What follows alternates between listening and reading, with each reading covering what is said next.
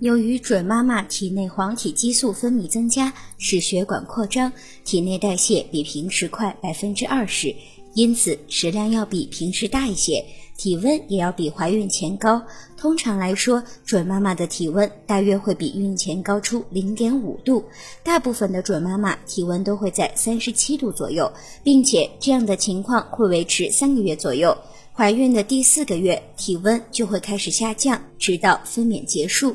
准妈妈由于体温偏高，所以准妈妈比平时要怕热。建议准妈妈经常用清水冷敷脖子、腋下、胯下以及背部容易长痱子的地方，要穿宽松透气的衣服。如果准妈妈觉得身体痒的难受，可以请皮肤科的医生诊断，不要擦含有酚的成分药膏。